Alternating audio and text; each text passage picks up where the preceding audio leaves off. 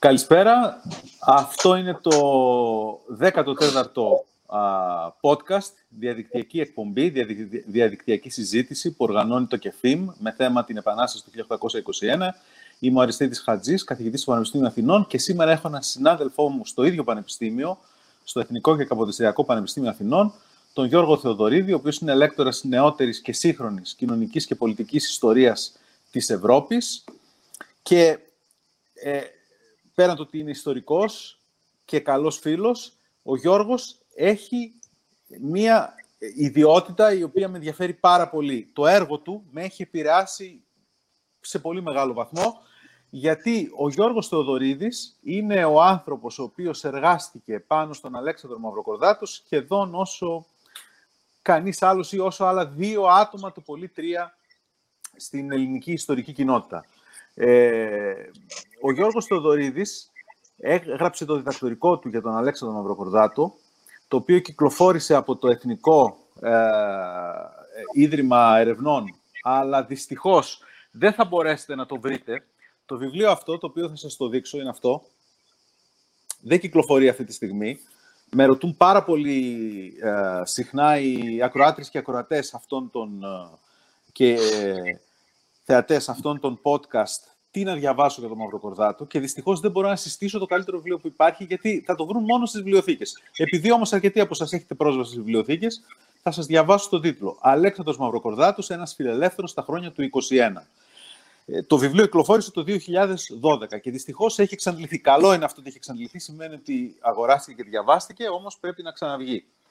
Ο, ο Γιώργος Θεοδωρίδης ασχολείται με την πορεία του Αλέξανδρου στο βιβλίο αυτό με την πορεία του Αλέξανδρου Μαυροκορδάτου, από, περίπου από τη γέννησή του, μέχρι και τον πρώτο χρόνο της Ελληνικής Επανάστασης.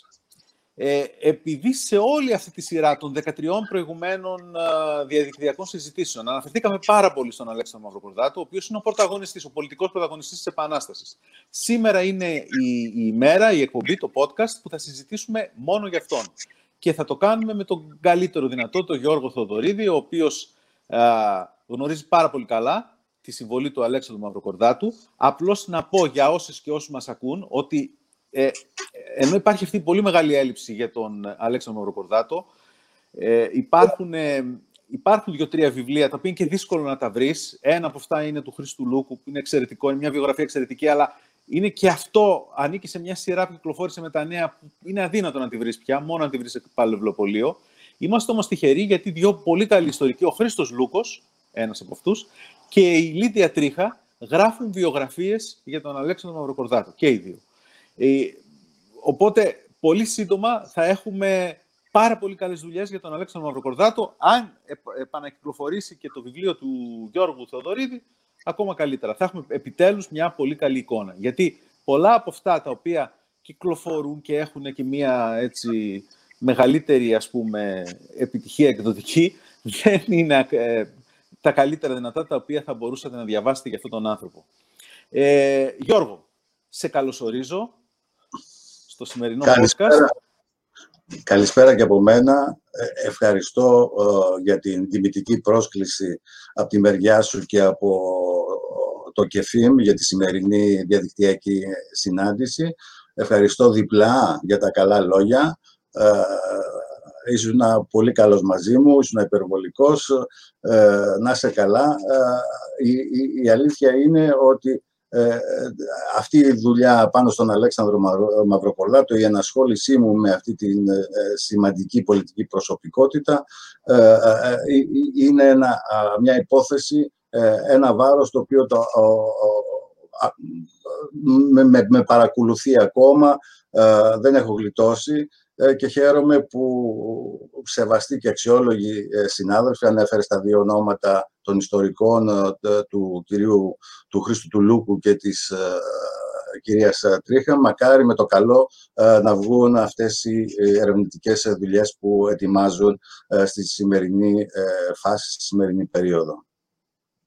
Πολύ ωραία. Γιώργο, το, η δουλειά που έχεις κάνει είναι, τα, τα λέγαμε και πριν, είναι πολύ σημαντική και μάλιστα διαβάζοντας τη βιβλιογραφία, παρατηρώ, αυτό έλεγα πριν, ότι πριν καν κυκλοφορήσει ως ε, ε, ως βιβλίο, οι, οι σημαντικοί Έλληνες ιστορικοί είχαν εντοπίσει το διδακτορικό και το χρησιμοποιούσαν, το διδακτορικό σου.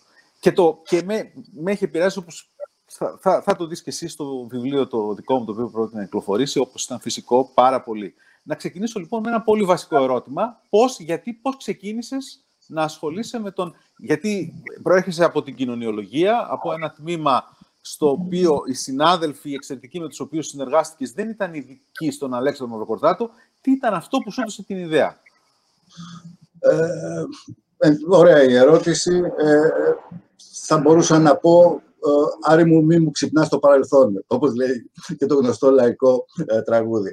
Τι, θέλω να πω, ότι ε, αυτή η κολόνια κρατάει εδώ και καιρό. Ε, η συνάντηση μου με τον Αλέξανδρο Μαυροκορδάτο, το ενδιαφέρον μου για, για αυτό τον πολιτικό άνδρα, έρχεται νωρίτερα, δηλαδή και έρχεται και μέσα από διαφορετικά μονοπάτια. Ε, για αποκατάστασης της αλήθειας, εγώ είμαι τι βασικές σπουδές, ε, βασικό πτυχίο είναι πολιτικές ε, επιστήμες.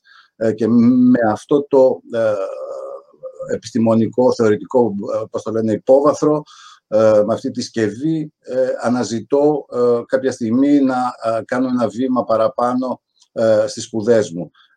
εκεί υπάρχει το χάος. είμαι ειλικρινής, δηλαδή δεν ξέρω πού μου πάνε τα τέσσερα. Και μέσα σε αυτή την αναζήτηση τι θέλω να κάνω, πού ε, προσανατολίζομαι κτλ.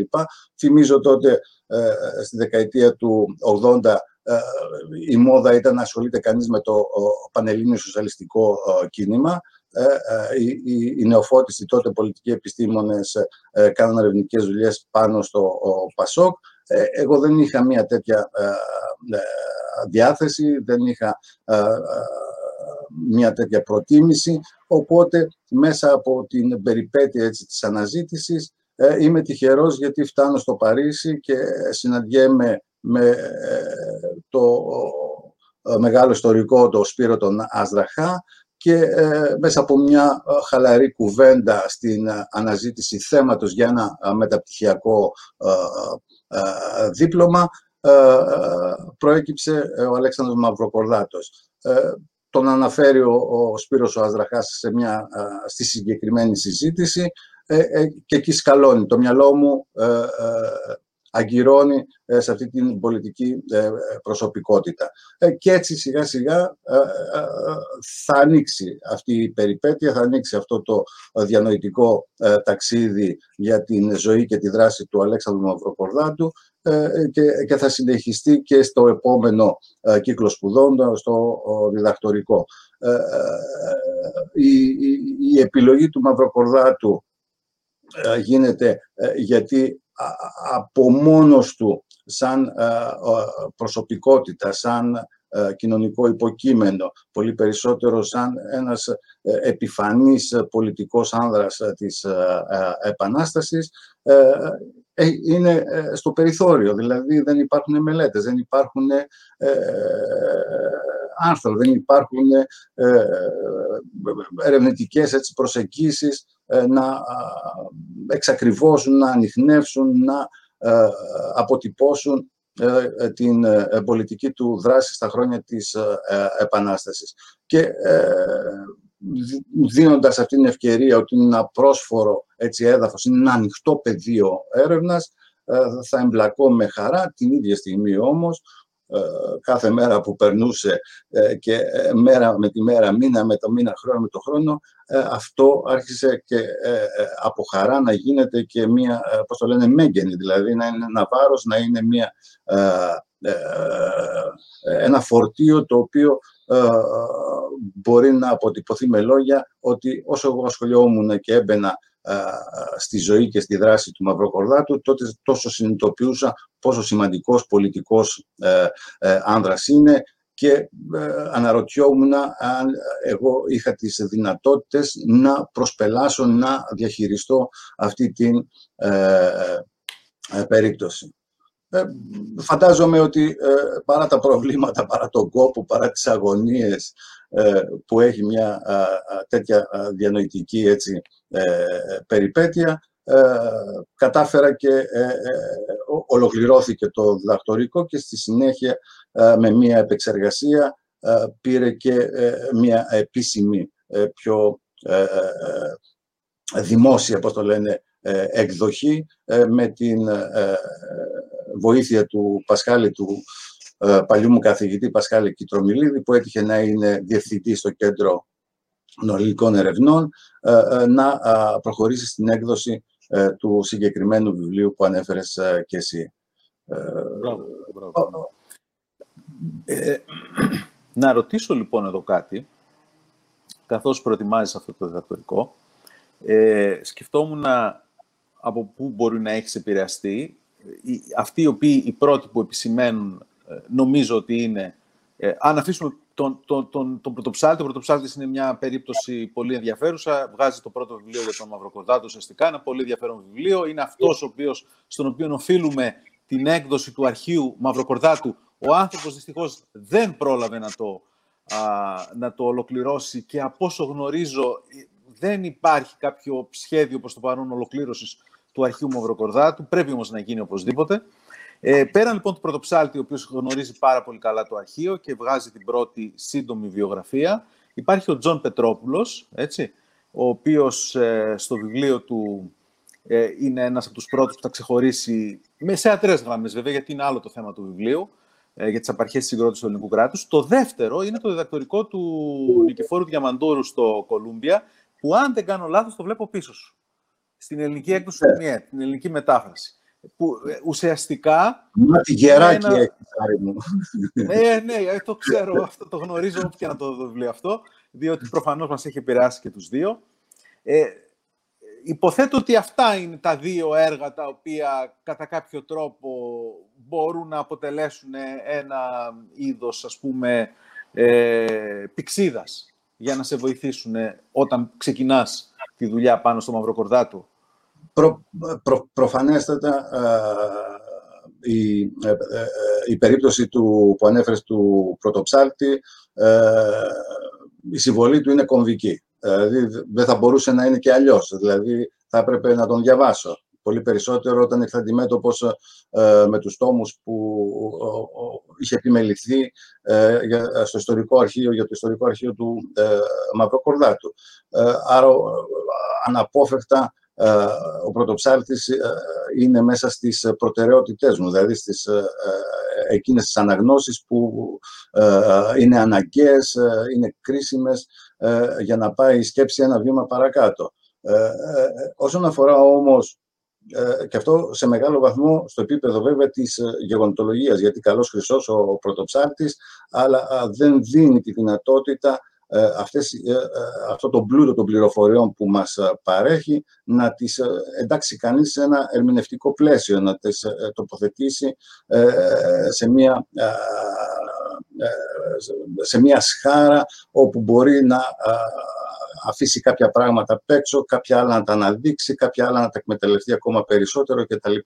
Ε, προφανέστατα τόσο ο Τζον Πετρόπουλος όσο και ο, ο Νικηφόρος Διαμαντούρος θα δώσουν ε, εκείνο που λείπει από το Πρωτοψάλτη, ε, ε, εκείνες τις, πολι... τις ε, θεωρήσεις πολιτικής επιστήμης και της ε, κοινωνικής θεωρίας για να αρχίσει ο, ο, ο, ο υποψήφιος ερευνητής να σκέφτεται όχι μόνο το πρόσωπο, όχι μόνο τα γεγονότα, αλλά σκέφτεται και την κοινωνία, να σκέφτεται και την πολιτική και, τη, ε, ε, και τις πολιτικές ε, σχέσεις και πρακτικές που υιοθετούνται εκείνη τη στιγμή που αλλάζει άρδιν στη θέμελα ο κόσμος μιας παραδοσιακής κοινωνίας.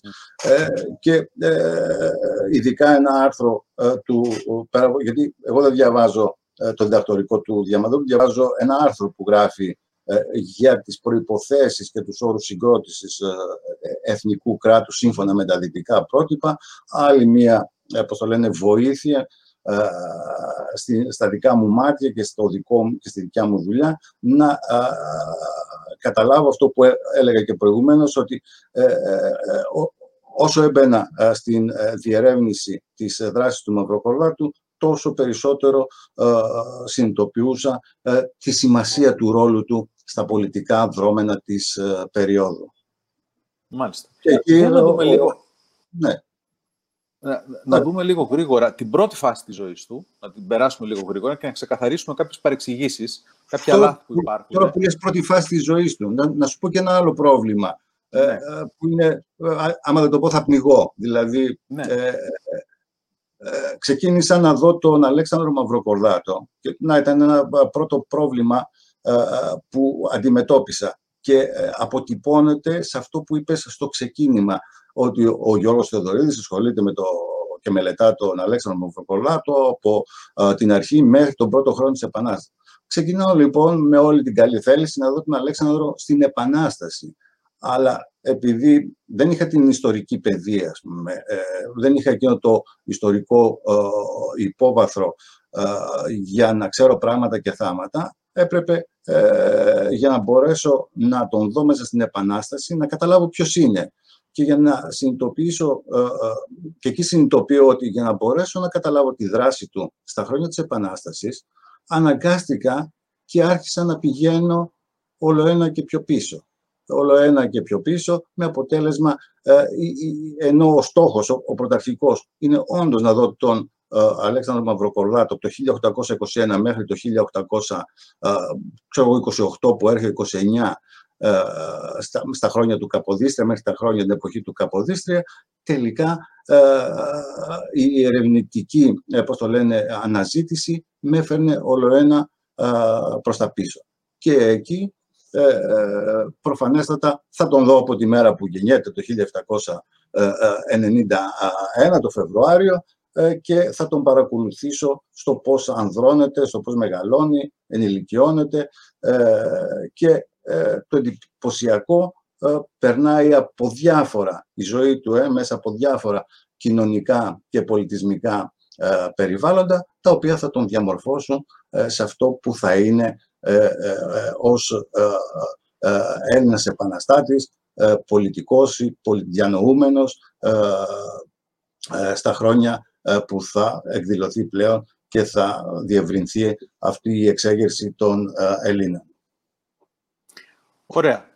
Ο Μαυροκορδάτος λοιπόν γεννιέται μέσα σε μια οικογένεια η οποία είναι η ισχυρότερη, ήταν η ισχυρότερη οικογένεια των φαναριωτών. Ήταν αυτή που ξεκινάει αυτή την ιστορία με τους φαναριώτες. Οι Μαυροκορδάτοι για 40 χρόνια, ίσως παραπάνω, ε, είναι αυτοί οι οποίοι ελέγχουν τις καλύτερες θέσεις.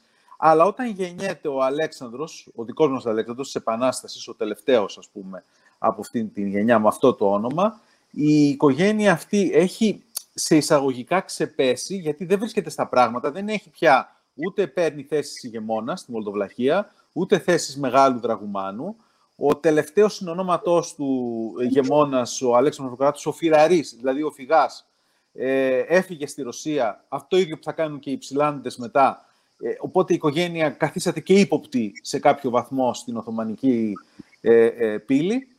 Ε, οπότε ο, γεννιέται ο Αλέξανδρος με έναν πατέρα ο οποίος έχει διάφορα αξιώματα, αλλά κυρίως ένας άνθρωπος που διαβάζει, που τον ενδιαφέρει η φιλολογία κτλ. Και ενώ προετοιμάζεται για να εργαστεί ως φαναριώτης, νομίζω ότι με τη γέννησή του δεν υπάρχουν οι ίδιες προσδοκίες που θα υπήρχαν 50-60 χρόνια νωρίτερα για έναν Αλέξανδρο Μαυροκορδάτου. Ε, γι' αυτό και η πρώτη θέση η οποία θα πάρει και θα φύγει έτσι από την Κωνσταντινούπολη θα είναι η θέση του γραμματέα, ουσιαστικά του θείου του, του Καρατζά. Δεν είναι δηλαδή μια θέση ανάλογη ίσως του ονόματος της οικογένειας. Είναι χαρακτηριστικό ότι αργότερα θα πει σε κάποια σε, συντροφιά εκεί στη Γενέβη, αν θυμάμαι καλά, ότι η δική μου οικογένεια είναι σημαντικότερη από όλες οι Μαυροκορδάτοι, μετά έρχονται όλοι οι άλλοι. Ε, το, ε, υποθέτω ότι το βιώνει αυτό και ως μια, ας πούμε, έναν ξεπεσμό μιας οικογένειας η οποία δεν άξιζε ίσως να ξεπέσει με αυτόν τον τρόπο. Μορφώνεται στην Κωνσταντινούπολη, αλλά δεν πηγαίνει, όπως γράφουν λανθασμένα κάποιοι, για σπουδές στην Πίζα, αργότερα θα βρεθεί στην Πίζα. Αυτή η πρώτη φάση του, του, του Μαυροκορδάτου. Ε, πώς τη βλέπεις, τι θα ήθελες να προσθέσεις, να τονίσεις κτλ. Ε, τα είπες μια χαρά, ε, Άρη μου. Ε, και τα είπες μια χαρά στο βαθμό που ε, με πολύ ε, σύντομο και συνάμα ουσιαστικό τρόπο έδειξες την, τα, τα, τα νεανικά χρόνια του Αλέξανδρου Μαυροκορδάτου. Προφανέστατα, ο, η οικογένεια των Μαυροκορδάτων εκείνη τη στιγμή και όταν λέμε εκείνη τη στιγμή, δηλαδή στο τέλος του 18ου αιώνα, δεν είναι από εκείνες τις οικογένειες που κυριαρχούν στη σχέση με την Οθωμανική διοίκηση. Υπάρχουν άλλες οικογένειες που τα πάνε καλά με, τον, με τη Σουλτανική εξουσία. Ε, Παρ' όλα αυτά όμως, ως ε, ε, οικογένεια που έχει ένα ειδικό με το όνομα Μαυροκορδάτος φέρει, πώς το λένε, έτσι κι αλλιώς ένα ειδικό φορτίο πραγματικό και συμβολικό. Ο νέος Μαυροκορδάτος, ο νεαρός Αλέξανδρος, θα ακολουθήσει πώς το λένε, την, την πορεία που προδιαγράφεται ε, και είναι γνωστή για τους γόνους αυτών των οικογενειών. Δηλαδή, ε, θα πρέπει να μάθει γράμματα, θα πρέπει να σπουδάσει, θα πρέπει ε, να αποκτήσει εκείνες τις, τις γνώσεις, τις απαραίτητες γνώσεις για να μπορεί να διεκδικήσει, εάν του δοθεί ευκαιρία, μία θέση σε κάποιο αξίωμα, είτε στο Ορθόδοξο Πατριαρχείο, είτε ε, στην Οθωμανική ε, ε, διοίκηση. Αυτόν τον δρόμο τον θα ακολουθήσει ο Αλέξανδρος Μαυροκορδάτος, θα μάθει εγκύκλειες τα, τα, πρώτα γράμματα μέσα, στα, πώς το λένε, μέσα στο σπίτι με οικοδιδασκάλους. Υπάρχει μαρτυρία ότι και ο πατέρας του, ο, ο Νικόλαος, θα τον παρακολουθεί από κοντά και θα διαβάζουν μαζί. Στη συνέχεια ο Μαυροκορδάτος θα πάει στην ε, σχολή του, μεγάλη σχολή του Γένος, ε, στην ξηρά Κρίνη, σε μια φάση που ε, προσπαθεί και αυτή, αυτή η Πατριαρχική Ακαδημία να ανανεώσει το πρόγραμμα σπουδών, θέλοντας να παρακολουθήσει ή επιδιώκοντας να παρακολουθήσει τις εξελίξεις που έχουν διαμορφωθεί από τα ευρωπαϊκά φώτα, από τον ευρωπαϊκό διαφωτισμό και τις κατακτήσεις της επιστήμης της εποχής και στη συνέχεια ο, ο Αλέξανδρος Μαυροκορδάτος θα αξιοποιήσει αυτά τα, τα συγγενικά δίχτυα, αυτά τις οικογενειακές σχέσεις που υπάρχουν έτσι κι αλλιώς μέσα στο φαναριώτικο ε, καθεστώς, αυτό το φαναριό, σε αυτή τη φαναριώτικη ε, κοινωνία. Ε, ε, η, η, μητέρα του, ε, Σμαράγδα, είναι, έχει σχέση με τον Ιωάννη Καρατσά, ο οποίος το 1812 θα διοριστεί από τον Σουλτάνο ως ποδάρος ηγεμόνας, ας πούμε, της Βλαχίας. Σε αυτή την ε, κατεύθυνση, σε αυτή την ε, ε, προοπτική της ανάληψης της ηγεμονίας Βλαχίας από τον Καρατσά, ο Μαυροκορδάτος θα σταθεί τυχερός γιατί θα τον πάρει αυτός ο μακρινός θείος του μαζί, πρώτα ως γραμματέα. Ο, ο Μαυροκορδάτος τι είναι, 20-21 ετών. εκείνη, ναι, εκείνη την, τη στιγμή. και από εκεί και ύστερα όμως θα δείξει ο ίδιος πλέον ε, και τις δυνατότητές του και τις ικανότητές του και τις γνώσεις ε, που απέκτησε, γιατί πέρα από το, ε, το ευνοϊκό σχήμα είναι θείος, είναι συγγενής και τα λοιπά και υπάρχει μία αλληλεγγύη και μία υποστήριξη ανάμεσα, ανάμεσά τους, ο Καρατζάς, ο Ιωάννης Καρατζάς θα εκτιμήσει ε, ε, τις γνώσεις και τις δεξιότητες του Αλέξανδρου Μαυροκορδάτου και γρήγορα θα τον ε, κάνει ε, μέγα αποστέλνικο, δηλαδή κάτι σαν υπουργός ε, εξωτερικών της ηγεμονίας. Ε, θεωρώ ότι εκεί είναι μια πρώτη τομή, δηλαδή ο, ο Αλέξανδρος Μαυροκορδάτος πλέον πάβει να είναι ένας απλός Μαυροκορδάτος ή ένας απλός Αλέξανδρος. Ε, θα ξεκινήσει, ε, πώς το λένε, η εμπλοκή του με την πολιτική, η ενασχόλησή του με τα πολιτικά πράγματα και ε, το Βουκουρέστι πραγματικά θα είναι ο τόπος όπου ο, ο Μαυροκορδάτος θα αποκτήσει ε, όλο αυτό το στρατηγικό πλεονέκτημα ε, ε, που το λέω κατανόηση έτσι, της πολιτικής, κατανόηση των ευρωπαϊκών πραγμάτων, κατανόηση τι σημαίνει διοίκηση, κατανόηση του τι σημαίνει γραφειοκρατία κτλ. κτλ.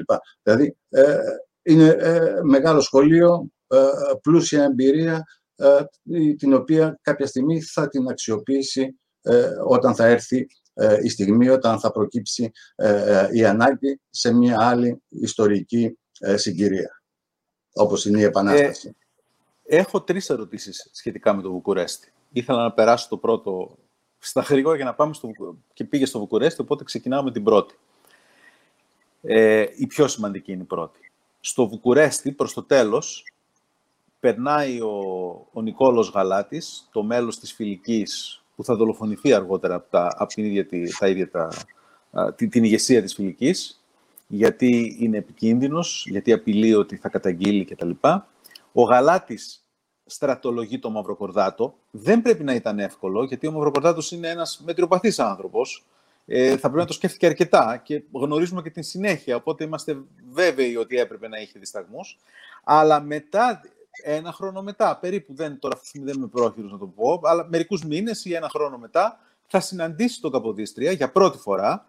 Ε, θα συναντήσει και τον Τζάρο, αλλά πιο πολύ φαντάζομαι ότι ο Μαυροκορδάτος ε, είναι ενθουσιασμένος για την γνωριμία με τον Καποδίστρια παρά με τον Τζάρο και θα τον ρωτήσει ε, τι γίνεται με αυτή την ιστορία. Την ιστορία της φιλικής, την ιστορία του γένους και ο, ο Καποδίστριας θα τον ε, στεναχωρήσει, όπως ο ίδιος Καποδίστριας μας τα περιγράφει, έτσι θα τον απογοητεύσει. Θα του πει ότι όλα αυτά είναι σαχλαμάρες, ξέχνα αυτά με τη φιλική. Θέλω λίγο να δούμε, ε, τι, δηλαδή να προσπαθήσουμε να υποθέσουμε, ίσως να φανταστούμε, ποια είναι η, η διανοητική του πορεία για αυτό το ζήτημα, το εθνικό ζήτημα, αυτή την περίοδο. Από την ώρα που θα ακούσει από το γαλάτι το τι περίπου ετοιμάζεται, μέχρι την ώρα που θα του, ο, ο Καποδίστριας θα τον επαναφέρει σε πραγματικότητα, αλλά ο Μαυροκορδάτος δεν θα φύγει από τη φιλική, έτσι θα παραμείνει. Ακριβώς. Ε, μιλάμε για χρονιές τώρα και εγώ από ό,τι θυμάμαι, γιατί τώρα με βάζει δύσκολα να θυμάμαι χρονολογίες και ημερομηνίες. Ε, είναι 1800. Νομίζω το 17 τον γράφει, Νοέμβριο 17 τον. 17, 18, 19, 20. Είναι μια τριετία κρίσιμη. Και είναι κρίσιμη ε, ε, γιατί στο Βουκουρέστι ο Μαυροκορλάτος, ε, από τα λίγα που ξέρω και έχω δει, είναι με σιγουριά ο παδός του διαφωτισμού, του ελληνικού διαφωτισμού, όπως ε, έρχονται ιδέες της Ευρώπης ε, και ε, συναντούν ας πούμε, την, τις παραδουνάβιες ηγεμονίες. Το Βουκουρέστι είναι ένας ευνοϊκός τόπος υποδοχής αυτών των ιδεών. Ο, ο, ο, ο Μαυροκορλάτος πέρα από την πολιτική εκείνα τα χρόνια έχει τρομερό ενδιαφέρον και κάτι το οποίο θα το συνεχίσει και στα επόμενα, όποτε του δίνει ευκαιρία για την κουλτούρα, για τον πολιτισμό, για την παιδεία γενικότερα. Ε, λέγοντας παιδεία, είναι από εκείνους ε, που υποστηρίζουν ε, ε, την αναγκαία πολιτισμική ανάπτυξη των Γρεκών, του, του ελληνικού γένους. Η, επαφή με τον γαλάτι δείχνει, φανερώνει ένα άλλο ενδεχόμενο, μία άλλη εναλλακτική. Δηλαδή, η επαφή του Μαυροκορδάτου ε, είτε έγινε με ουσιαστικό ή με μη ουσιαστικό τρόπο με το γαλάτι. Η ύπαρξη δηλαδή μιας συνωμοτικής παράνομης οργάνωσης που σκέφτεται ε, πώς το λένε, την αποκίναξη του Οθωμανικού ζυγού είναι ένα καινούριο δεδομένο, αλλά είναι καινούριο δεδομένο ε, στο πεδίο της δράσης, της ενδεχόμενης δράσης. Γιατί ήδη στα πλαίσια του νεολικού διαφωτισμού είναι γνωστό ότι ε, από το 1806 από τον ανώνυμο της ελληνικής νομαρχίας ότι ε, έχει μπει ε, στην, στο τραπέζι της συζήτησης η ένοπλη σύγκρουση. Δηλαδή, αδράξτε τα, πώς το λένε, τα χατζάρια, τα σπαθιά και τα κουμπούρια και πάνω τους. Είμαστε έτοιμοι, ας πούμε. Φτάνει, πώς το λένε, λέει ο ανώνυμος της ελληνικής νομαρχίας, φτάνει πια η μόρφωση, έχουμε, έχουμε μορφωθεί, έχουμε κατακτήσει τα πάντα, έχουμε τις δυνατότητες, δεν μένει τίποτα άλλο παρά ο, ο ένοπλος αγώνας. Λοιπόν, Πολύ ωραία παρατήρηση. Αυτή τη σημειώνω, βάζω ένα αστερίσκο γιατί θα σε ρωτήσω κάτι γι' αυτό στη συνέχεια. Πάνω στην, ε, στην παρατήρηση αυτή που, στην επισήμανση που κάνεις για αυτό που γράφει ο Ανώνυμος. Γιατί ε, όλοι οι υπόλοιποι θεωρούν ότι δεν είναι, είναι πολύ νωρίς. Οι, όχι, οι, επώνυμοι. Ναι. Έτσι, αυτή θα είναι η ερώτησή μου.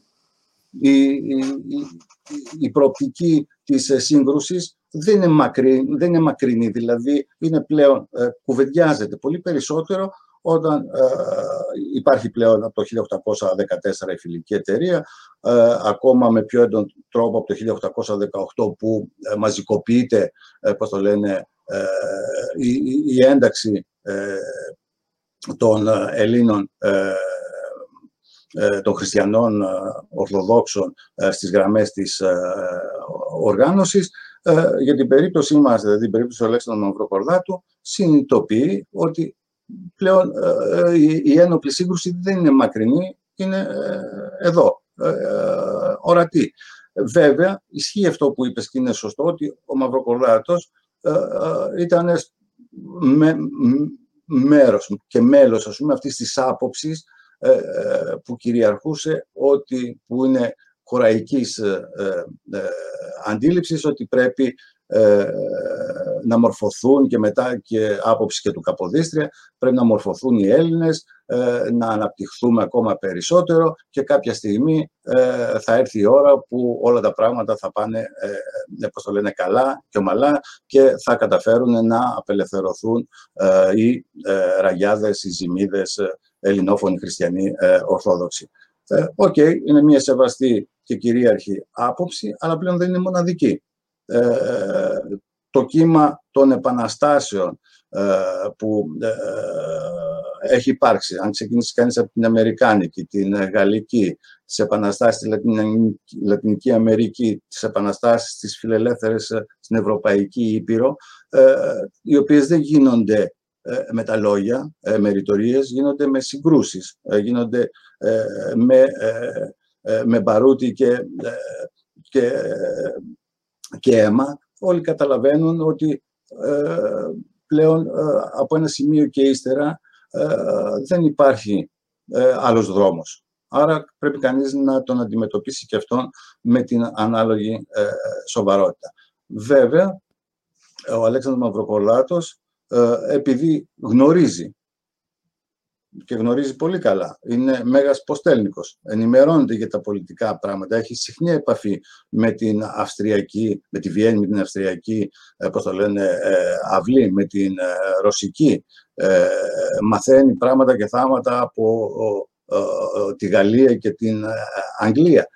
Έχει λοιπόν μια απαραίτητη πληροφόρηση. Έχουν τελειώσει οι Ναπολεόντιοι πόλεμοι. Υπάρχει το συνέδριο της Βιέννης. Υπάρχει κυριαρχία ε, ε, του δόγματος ησυχία, τάξη και ασφάλεια, όπως τα λέγανε, ε, της Ιεράς Συμμαχίας, μια ισορροπία δυνάμεων, ξέρω εγώ, στον, στην Ευρωπαϊκή Ήπειρο, μέσα σε αυτό το κλίμα το οποίο θεωρούσε όσον νόμιμο, μάλλον νομιμοποιούσε, πώς το λένε, την υποταγή στις απολυταρχικές εξουσίες της εποχής, ε, προφανώς ο Μαυρογορδάτος, αλλά και κάθε άλλος Μαυρογορδάτος θα σκεφτόταν δύο και τρεις φορές περισσότερο μια πιθανή ε, σύγκρουση η οποία θα βάζε ε, φωτιά στην ε, περιοχή και πολύ περισσότερο θα άλλαζε, πώς το λένε, την ισορροπία την, τον, την ευρωπαϊκή ισορροπία ανάμεσα εννοώ, των μεγάλων δυνάμεων της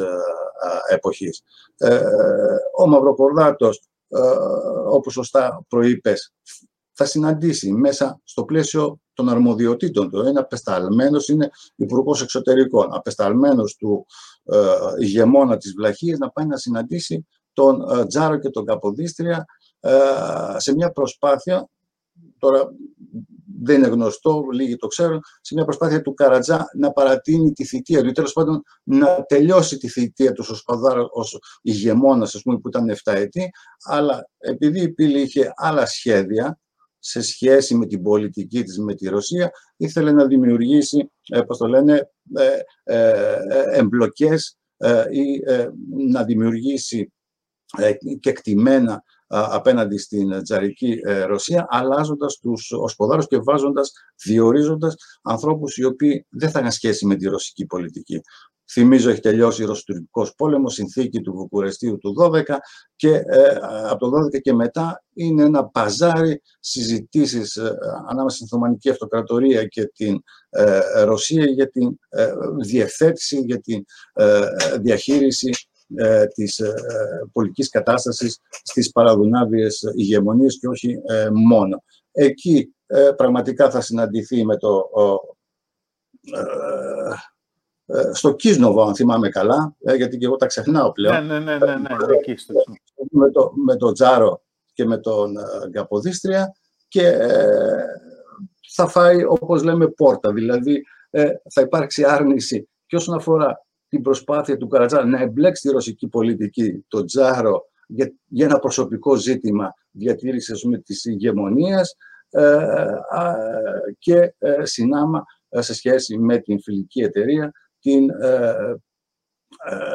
την κριτική που θα ακούσει από τον Καποδίστρια και την αποστασιοποίησή του από αυτό το απενενοημένο, πώς το λένε, εγχείρημα, από αυτές τις σκέψεις οι οποίες μόνο ε, δεινά μπορούν να προκαλέσουν στους ε, υπόδουλους ε, Έλληνες. Αυτό δεν θα απογοητεύσει το Μαυροκορδάτο, γιατί δεν είναι μακριά από τη σκέψη του. Είναι σε αυτό το, πώς το λένε, σε αυτή την... σε αυτό το, Βλέπει και αυτά τα πράγματα... Ναι, παρόμοια. όμως την ίδια στιγμή βλέπει ε, και το άλλο. Δηλαδή, ε, αυτό που βλέπει ε, στο Βουκουρέστι, οι πληροφορίες που έρχονται από το Ιάσιο, αυτό που ακούει από την Κωνσταντινούπολη ή έρχονται τα νέα από την Οδύσσο.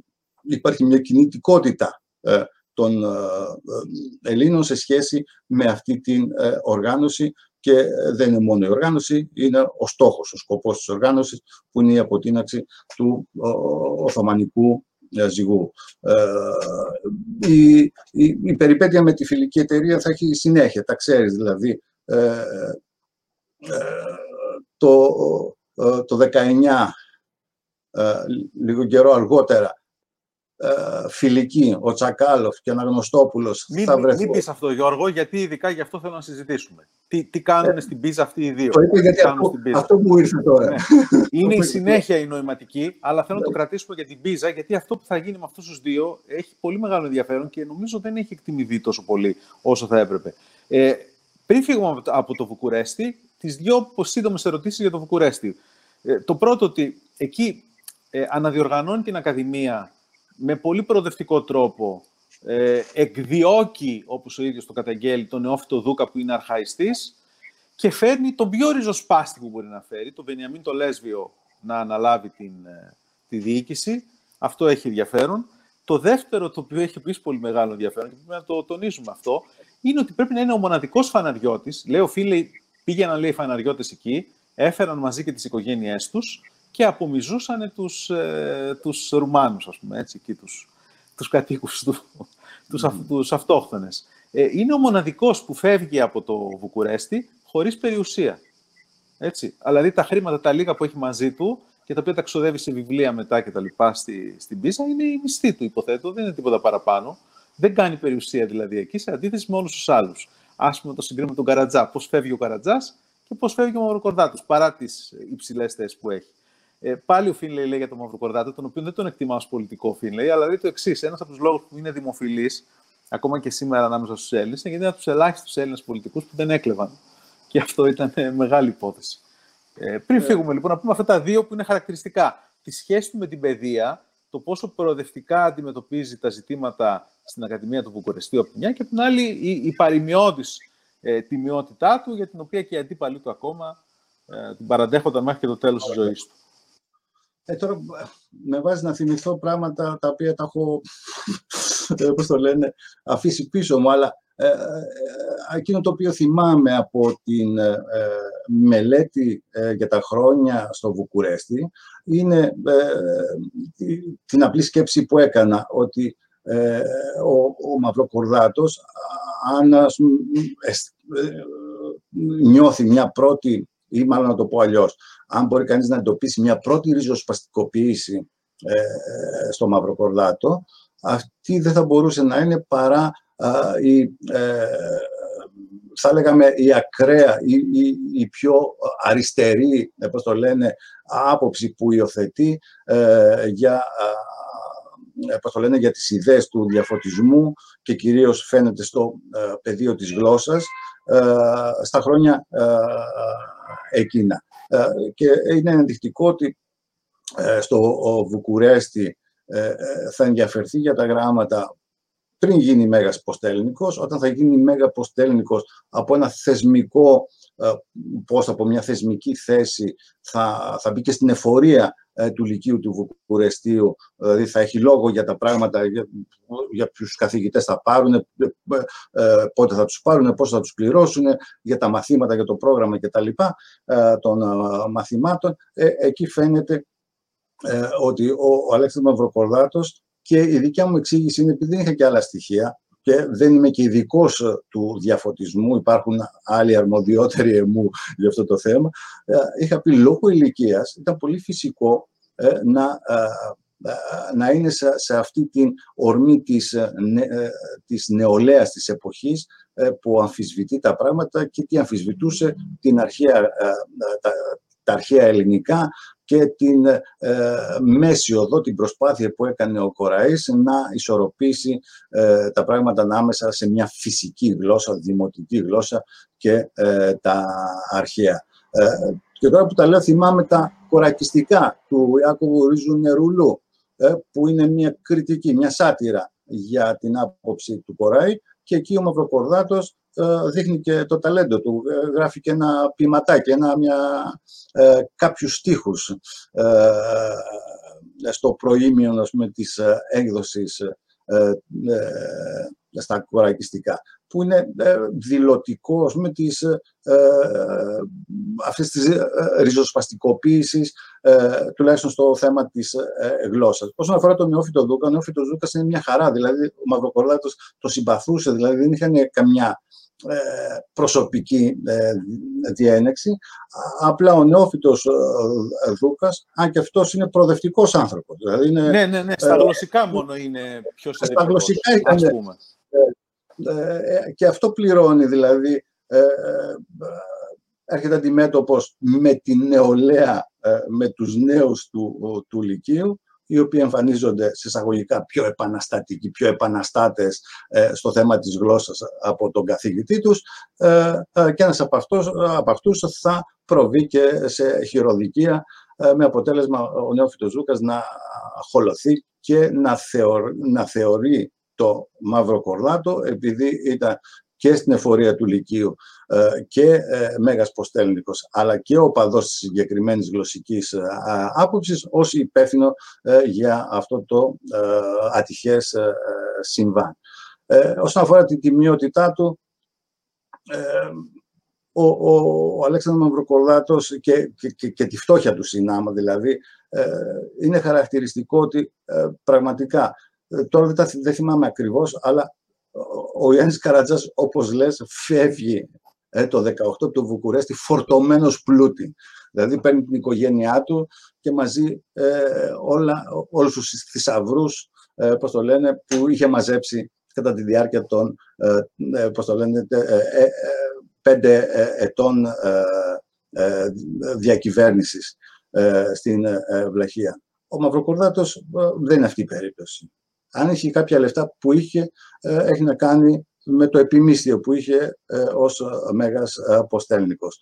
Ε, κάτι το οποίο, το έπες και εσύ και με βοηθάς, μου τα θυμίζεις τώρα, θα τα ξοδέψει για αγορά βιβλίων, αλλά εγώ πάλι το μυαλό μου πάει στην Πίζα και εκεί θα συνδράμει όσους έχουν ανάγκη. Το Κλονάρι, θυμάμαι, για παράδειγμα. Ακριβώς, θυμάμαι το Χριστόδουλο Κλονάρι που θα ε, επιχορηγήσει ας πούμε, τις σπουδές του. Ο Κλονάρης, εδώ, για, το, για, για όσους μας ακούνε, ο πρώτος πρόεδρος του ε, Αριουπάγου είναι ο δικηγόρος, ο οποίος στη δίκη του Κολοκοτρώνη θα υπερασπιστεί τον ε, Πλαπούτα. Αλλά ουσιαστικά και τον Κολοκοτρώνη. Θα δούμε. Ευτυχώς, θα, θα, θυμάσαι. Μπράβο, Άρη, μπράβο, σε ευχαριστώ. τα, έχω, τα έχω φρέσκα γι' αυτό. Ε, πάμε λοιπόν, φεύγουν από την... Ε, εν πάση περιπτώσει, δεν μας ενδιαφέρουν τόσο πολύ οι συνθήκες το πώς φεύγουν. Φεύγουν, ο, ο Μαυροκορδάτος ακολουθεί τον Καρατζά στη Γενέβη και μετά στην Πίζα. Ε, μόνο αυτό θα πούμε, γιατί πήγαν από τη Γενέβη στην Πίζα, μόνο αυτό νομίζω έχει κάποιο ενδιαφέρον μεγαλύτερο. Τον ακολουθεί γιατί έχει έχει χάσει και τον πατέρα του ενδιάμεσα, θεωρεί πατέρα του πια τον Καρατζά, ο ίδιος δεν έχει κάποια περιουσία, οπότε ακολουθεί τον Καρατζά, την αυλή του Καρατζά. Στη Γενέβη εμφανίζονται με έναν τρόπο όλη αυτή η αυλή που προέρχεται από την Οθωμανική Αυτοκρατορία ως ένα εξωτικό, περίεργο ε, πράγμα. Με, μέσα σε αυτή την εξωτική ομάδα είναι και ο Μαυροκορδάτος, ο οποίος όμως όσοι τον γνωρίζουν τον, τον ξεχωρίζουν από τα κείμενα τα οποία έχουμε από εκείνη την περίοδο. Είναι ένας άνθρωπος ο οποίος είναι προφανώς ε, ιδιαίτερα μορφωμένος, παρακολουθεί μαθήματα στο Πανεπιστήμιο της Γενέβης. Αποφασίζουν όμως να φύγουν για την Πίζα και την πρωτοβουλία την παίρνει ίσως και ο Μαυροκορδάτος ο ίδιος, γιατί στην Πίζα είναι ο Ιγνάτιος, ο επίσκοπος, ο πρώην επίσκοπος Ουγγροβλαχίας, αυτός που έλεγχε εκ μέρους των Ρώσων το Βουκουρέστι μέχρι την συνθήκη του Βουκουρεστίου με την οποία αλλάζει και έρχονται μετά οι, ο Καρατζάς και ο Μαυροκορδάτος. Ε, ε, ο, ο, αυτός ο Ιγνάτιος είναι μια πολύ μεγάλη προσωπικότητα.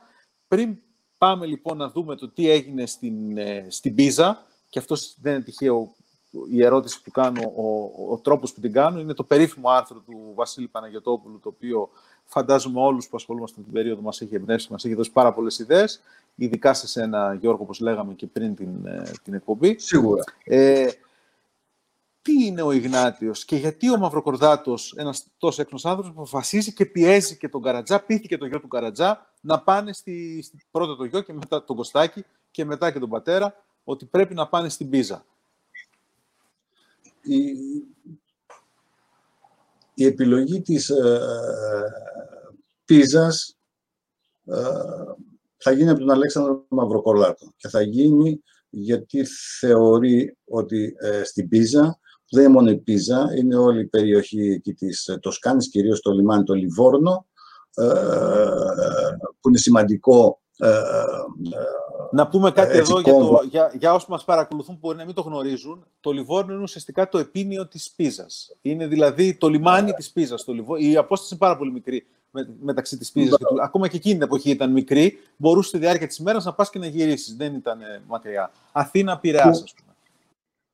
Που, από ό,τι ε, θυμάμαι ε, τότε που έκανα τη, τη, την έρευνά μου κι εγώ, ε, η Πίζα από τον 17ο ε, αιώνα έχει ελληνική κοινότητα ε, και κυρίως είναι άνθρωποι που πάνε στο Πανεπιστήμιο της Πίζας να σπουδάσουν γιατροί, ε, κυρίως η φιλοσοφία. Στο Λιβόρνο εντοπίζονται, πώς το λένε, Έλληνες έμποροι οι οποίοι έχουν μια οικονομική δράση.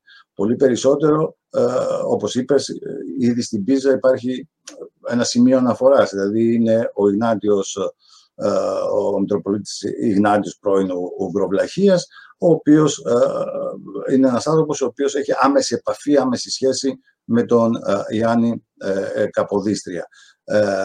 Η, επιλογή του Μαυροκορδάτου, δεν, από ό,τι θυμάμαι, δεν έχει να κάνει τόσο με την πώς το λένε, ε, ε, με κάποιο σχεδιασμό, με κάποια στρατηγική.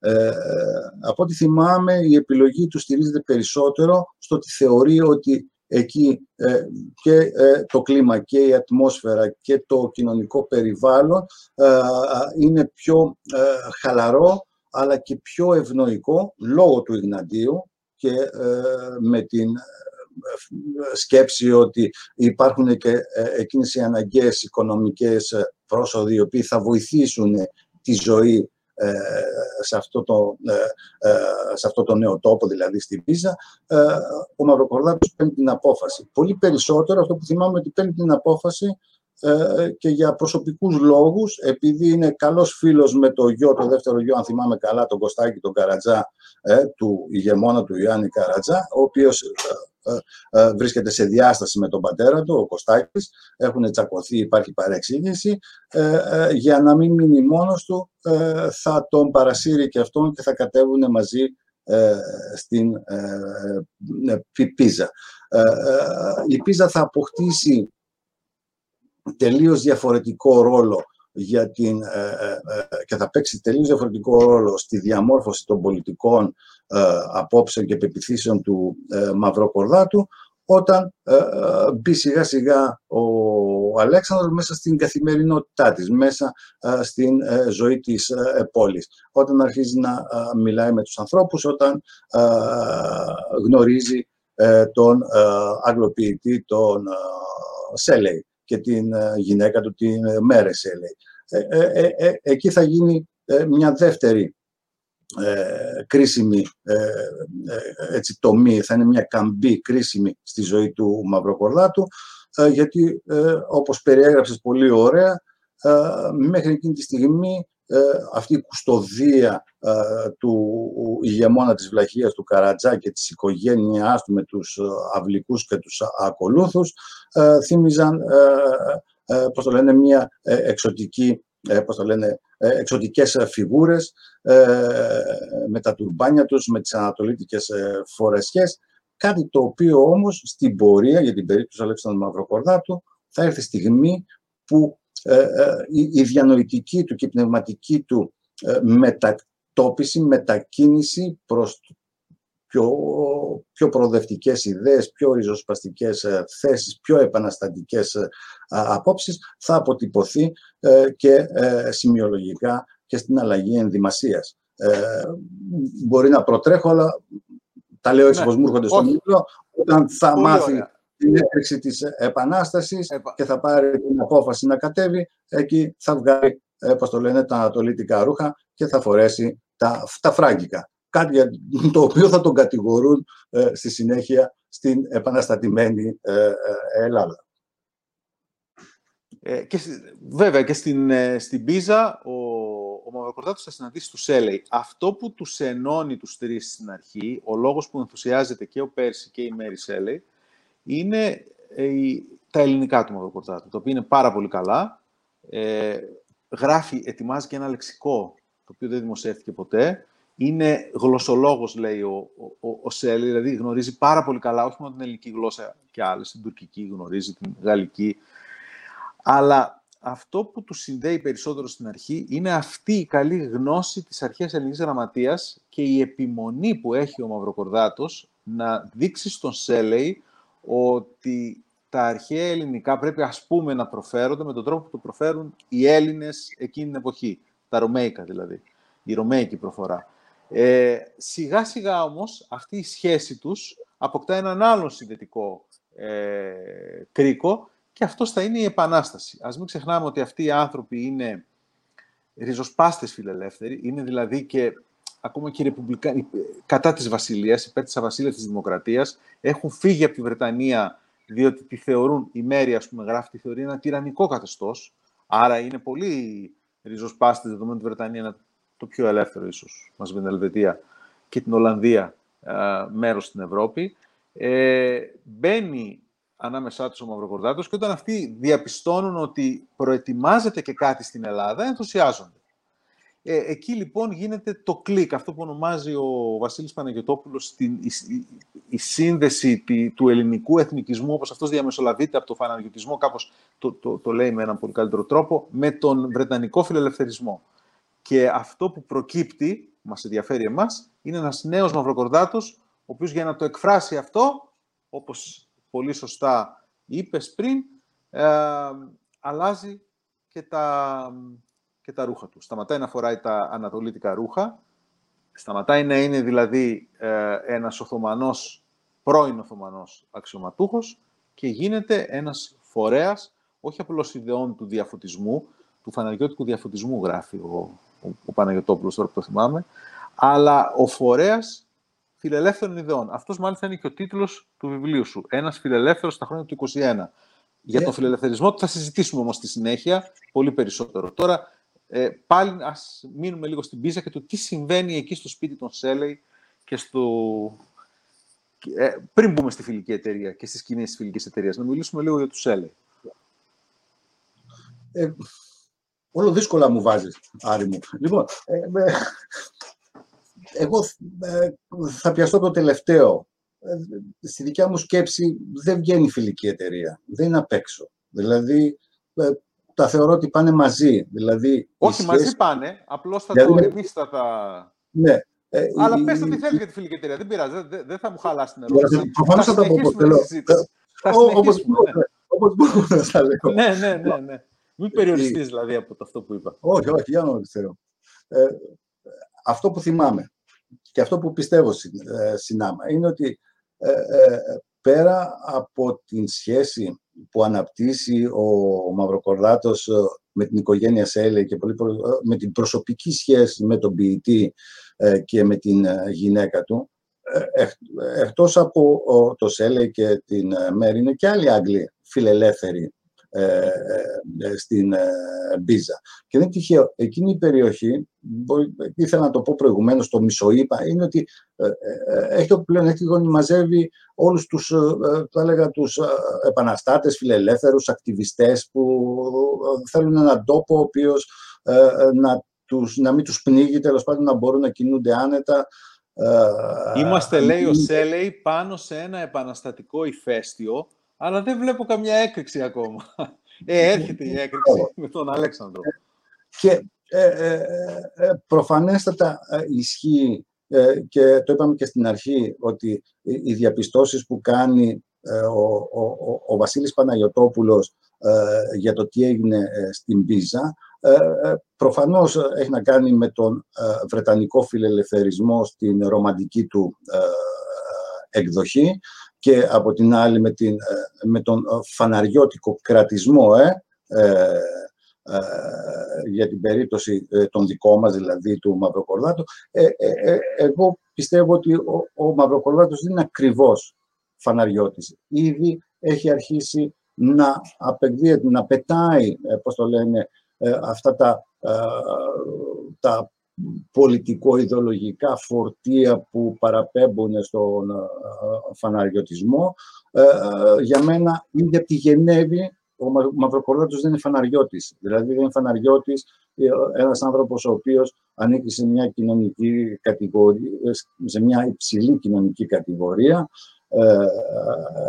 που σχετίζεται με τον άλλο τρόπο με την Οθωμανική διοίκηση, αναλαμβάνει πόστα κτλ είναι φαναριώτης επειδή κατάγεται από το φανάρι, οικογένειά του, τίποτα άλλο, μέχρι εκεί. αλλά ήδη ε, ε, δεν είναι φαναριώτης με πολιτικούς όρους. Ο, από τη Γενέβη ε, έχει φανεί ότι ο Αλέξανδρος Μαυροκορδάτος αποστασιοποιείται από αυτό το παρελθόν. η φυγή από το Βουκουρέστι ε, και ε, συνάμα ο θάνατος, όπως είπες, ε, μου θύμισες, ο θάνατος του πατέρα του το 18, εκεί θα τον αναγκάσει να ανηλικιωθεί και να ανηλικιωθεί πραγματικά και να συνειδητοποιήσει ότι, δεν ότι είναι πλέον ο μοναδικός άνδρας της οικογένειας, αλλά την ίδια στιγμή θα απογαλακτιστεί και από ό,τι σημαίνει το φανάρι, η Κωνσταντινούπολη, η παραδυνάβηση, οι ηγεμονίες δεν ξεχνά το παρελθόν του, δεν μπορεί να το ξεχάσει, δεν το πετάει, το κουβαλά μέσα του, αλλά επαναπροσδιορίζει την πολιτική του ταυτότητα ε, ε, με νέους όρους. Και οι νέοι όροι είναι καινούργιες ιδέες. Οι, οι, οι φιλελεύθερες, ε, οι, οι ροζοσπαστικές, και μάλιστα, όπως λέει και ο ίδιος, προτιμά τις ακραίες φιλελεύθερες ιδέες από τις ακραίες ροαγιαλίστε με τις απολυταρχικές. Μοναρχικές, μπράβο. Φίλο μου, λοιπόν, φιλομοναρχικέ.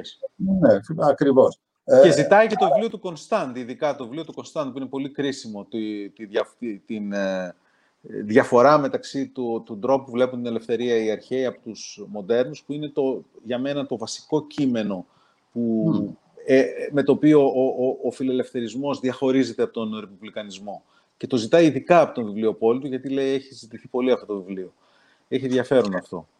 Ε, ε, ερχόμενοι στην Πίζα, ε, δηλαδή να ξαναπιάσουμε εκεί που αφήσαμε την κουβέντα, εύστοχη η παρατήρηση, την κρατάω και εγώ τη σημειώνω, που ανέφερες προηγουμένως για τον Κωνστά, είναι ότι ο Μαυροκορδάτος την ίδια στιγμή που συναναστρέφεται αυτούς τους φιλελεύθερους. Η Μέρης Σελέ είναι κόρη του Γκότγουιν, είναι ε, ε, μετριοπαθής αναρχικός, αν θυμάμαι. Είναι ναι, ναι, ναι, ναι. ωραίος φιλελεύθερος και αυτός με τη δικιά του, ε, στη δικιά του, πώς το λένε. Ό,τι πιο ανατρεπτικό πολιτικά υπάρχει στη, στη Βρετανία. Ε, αν θυμάμαι καλά, είναι και ο Τζον Μπάουρινγκ εκείνη τη στιγμή στην Πίζα. ο μετέπειτα γραμματέας του Greek Committee, της Επιτροπής του Λονδίνου. Άρα δεν είναι τυχαίοι άνθρωποι. Ε, δεν είναι τυχαίες προσωπικότητες. Ε, και μέσω του Σέλεϊ ο, ο Μαυροκορδάτης θα γνωρίσει ότι υπάρχει και ο, ο Λόρδος Μπάιρον. Δεν περιμένει να το γνωρίσει το 23, δηλαδή έχει ακούσματα, έχει γνώση περί τίνος πρόκειται, ποιος είναι αυτός ο ε, πώς το λένε, ε, επιφανής ε, Το συγκινητικό είναι ότι ήδη από τη Γενέβη κάνει μια παραγγελία των ποιημάτων του Μπάιρν. Πριν Μπράβο. το γνωρίσει προσωπικά, είναι συγκινητικό γιατί το διαβάζει, διαβάζει την επιστολή του και ξέρεις ότι ο Μπάιρν θα πεθάνει ουσιαστικά στα χέρια του Μαύρου Κορδάτου. Ακριβώς.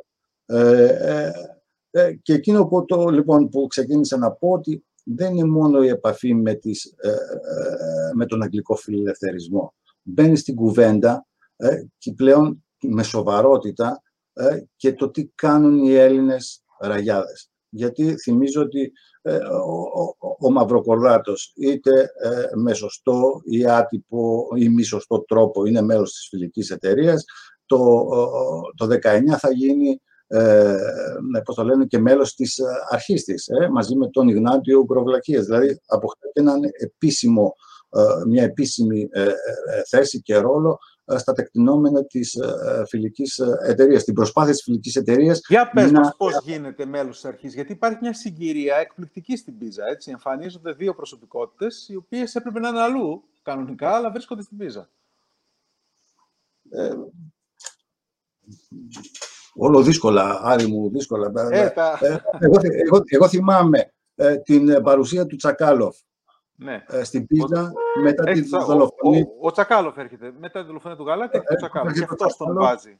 Ε, πρώτα έρχεται ο Τσακάλοφ, ε, από ό,τι θυμάμαι, μετά τη δολοφονία του Γαλάτη στην Ερμιόνη και ναι.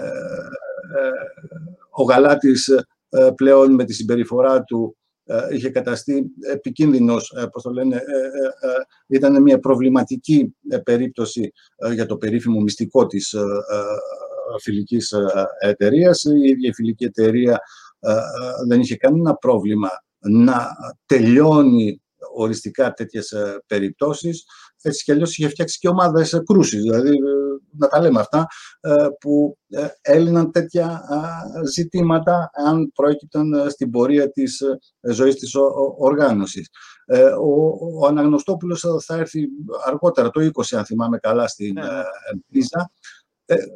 Ε, τώρα, εντάξει, μην με μαλώσεις, δεν θυμάμαι ακριβώς γιατί πάει στην Πίζα. Εκείνο όμως που ε, θυμάμαι είναι ότι ήδη υπάρχουν διαφορετικές προσεγγίσεις στο σχεδιασμό της φιλικής εταιρείας ε, που εντοπίζονται τόσο στην Κωνσταντινούπολη όσο και στο Ιάσιο. Και ε, ο, ο, ο Αγνωστόπουλος βρίσκεται στην Πίζα και να κοινοποιήσει ότι ε, βρε παιδί μου και στον Ιγνάντιο και στον Αλέξανδρο είσαστε μέλη της ε, ε, ανώτατης αρχής, αλλά και τι θα κάνουμε, δηλαδή και πώς ε, θα προχωρήσουμε. Και είναι τυχαίο ότι όταν θα γυρίσει, αποφασίζουν να γυρίσουν με προτροπή του Μαυροκορδάτου και του Ιγνάντιου, να γυρίσουν πίσω και να βολιάσουν με τους άλλους με τα άλλα μέλη της φιλικής εταιρείας την καθυστέρηση, την ε, ε, έκρηξη της επανάστασης της καλύτερης προετοιμασίας, την ανάγκη καλύτερης προετοιμασίας και να πάει 4-5 μήνες ε, αργότερα. Βέβαια, ο Τσακάλου θα αρρωστήσει ε, στη Βιέννη, θα μείνει ε, και θα πάει ο Αναγνωστόπουλος και εκεί θα έρθει πάλι, θα αναπτυχθεί μια σύγκρουση εσωτερική, μια διαμάχη. Κάποιοι φιλικοί θα τον κατηγορούν στον Υψηλάντο ότι θέλει να τον δηλητηριάσει, να τον φωνεύσει και, και πάει λέγοντας. Δηλαδή, μιλάμε για μια Γιώργο, εδώ θα σε διακόψω. Γιατί εδώ υπάρχει κάτι πολύ κρίσιμο για μένα. Αυτοί μετά το θάνατο τους Σκουφά όλοι, τα μέλη της φιλικής, της ανώτατης αρχής μάλλον, διασκορπίζονται, ο καθένας αναλαμβάνει μια αποστολή. Η σημαντικότερη από όλες τις αποστολές είναι του Ξάνθου να προτείνει στον Καποδίστρια την ηγεσία. Ε, ο Ξάνθος καθυστερεί πάρα πολύ, δεν φταίει ο Ξάνθος μόνο για την καθυστέρηση, λείπει ο Καποδίστριας από την ε, Αγία Πετρούπολη γιατί πάει και στην Κέρκυρα κτλ. Τέλος πάντων θα το συναντήσει τον Καποδίστρια για να του προτείνει αυτό που όλα τα μέλη της φιλικής εταιρείας και η ηγεσία αλλά και τα μέλη ελπίζουν ότι θα γίνει ή ότι έχει γίνει ήδη. Δηλαδή ο Καποδίστριας να αναλάβει την ηγεσία. Ο Ιγνάτιος και ο Μαυροκορδάτος, αν τους ρωτούσε κανείς εκείνη την εποχή, θα έλεγαν ότι προφανώς είναι ο ιδανικός ηγέτης. Όμως, ε, συμβαίνει το εξής περίεργο. Ο Καποδίστριας το γνωρίζουμε, λέει όχι. Ο Ξάνθος αναλαμβάνει την πρωτοβουλία για τον Αλέξανδρο Υψηλάντη, όμως τα δύο άλλα από τα τέσσερα ιδρυτικά μέλη, ας υποθέσουμε ότι είναι τέσσερα ας πούμε τα ιδρυτικά μέλη, γιατί είναι ένα ζήτημα εδώ, ε, ο, ο, ο Τσακάλοφ και ο Αναγνωστόπουλος βρίσκονται στην Πίζα και δεν νομίζω δέχονται με τον ίδιο τρόπο, με τον ίδιο ενθουσιασμό τα, το, την αναγγελία της επιλογής του Αλέξανδρου Υψηλάντη, όπως ίσως άλλα μέλη στην Μόσχα ή στην Αγία Πετρούπολη, και αμέσως σπέβδουν να υπερασπιστούν το σχέδιο του, α, του Μαυροκορδάτου και του, και του Ιγνάτιου για μια πιο διευρυμένη συλλογική ηγεσία. Ε, και μάλιστα συναντάω ο Τσακάλοφ και τον Καποδίστρια. Ο Καποδίστριας ενισχύει αυτή την άποψη, το συναντάει στην Ελβετία καθώς αρρωσταίνει. Όταν λοιπόν θα φτάσουν και οι δύο, πρώτα ο Αναγνωστόπουλος μετά και ο Τσακάλοφ, το περιβάλλον που έχει ήδη δημιουργηθεί γύρω από τον Αλέξανδρο Υψηλάντη το αντιμετωπίζει με μεγάλη καχυποψία. Διότι θεωρούν ότι αυτό το σχέδιο είναι ένα σχέδιο ανατροπής του Υψηλάντη, ίσως και εκτέλεσής του. Αυτή όλη η περίοδος είναι πάρα πολύ σημαντική, γιατί εξηγεί πάρα πολλά για αυτό που θα συμβούν στην Ελλάδα το φθινόπωρο του 1821. Τη σύγκρουση δηλαδή του Αλέξανδρου Βοκορδάτου με τον Δημήτριο Υψηλάντη. Ε, ο, ο Αναγνωστόπουλος και ο Τσακάλοφ ε, πραγματικά έχουν υιοθετήσει το σχέδιο της Πίζας, τις επιφυλάξεις της Πίζας και πάνε να συγκρατήσουν τον Αλέξανδρο Υψηλάντη, να μην κάνει αυτό που ο Καποδίστριας λέει στον Τζακάλοφ, θα ήταν καταστροφικό. Εγώ είμαι σίγουρος ότι υποκλείται να κάνει κάτι τέτοιο. Ε, δημιουργείται δηλαδή, ξεκινά η πρώτη μεγάλη διάσταση του κόλπους Επανάστασης μέσα από αυτή τη διαδικασία, μέσα από αυτή την πορεία των, ε, των δύο από την Πίζα μέχρι το Κισνόβι. Ο Τσακάλοφ, μάλιστα, θα είναι και ο μοναδικός από τα ιδρυτικά μέλη, από τα, από τα μέλη της Ανώτατη Αρχής που θα συμμετάσχει και στην Μολδοβλαχία. Ο Δε Αναγνωστόπουλος, εδώ και αυτό έχει ενδιαφέρον, ο οποίος θεωρεί ότι είναι λάθος να ξεκινήσει επανάσταση, ίσως γιατί απηχεί το Μαυροκορδάτο σε μια επιστολή που δεν έχει δημοσιευθεί, του Μαυροκορδάτου προς τη Μέρη Σέλη, της λέει Μα γιατί ξεκινάει η επανάσταση στη Μολδαβία; Αυτό δεν το καταλαβαίνω. Δεν είναι η Μολδαβία Ελλάδα. Ε, ο Αναγνωστόπουλος φαίνεται τόσο πειρασμένος που είναι αυτός που πείθει τελικά τον Αλέξανδρο να στείλει τον αδελφό του τον Δημήτριο στην Ελλάδα και να, στην Πελοπόννησο και να τον ακολουθήσει κιόλας. Είναι ο Αναγνωστόπουλος ο, ο πολιτικός σύμβολος του Δημήτριου μέχρι το τέλος.